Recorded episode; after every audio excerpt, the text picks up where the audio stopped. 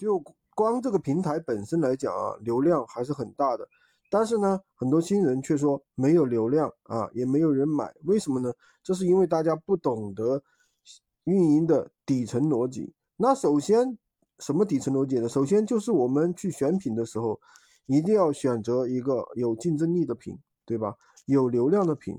其实有些品的话，它并不适合在闲鱼平台上销售，因为你有的品的话，它比如说像有的品是违禁品，比如说是是这个什么。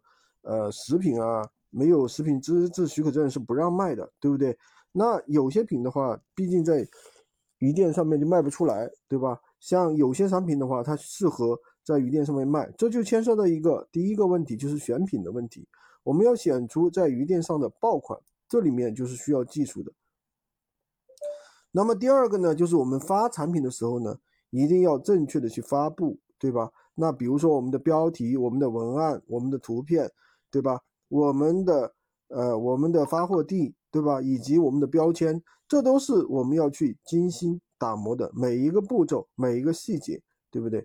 那这些东西的话，都是需要系统学习的，而不是说随随便便啊发几个产品，然后好像就很容易就能赚到钱。闲鱼虽然说能赚钱，但是呢，并没有那么简单，并不是说你随便发，所以这个系还是需要系统学习。经过我们学员班的学习。很多学员一个月能够到三千到五千，老手一个月三万到五万都是很正常的。所以说这里的面的话，还是真的要系统学习。喜欢军哥的可以关注我，订阅我的专辑，当然也可以加我的微三二零二三五三五五，领取闲鱼快速上手笔。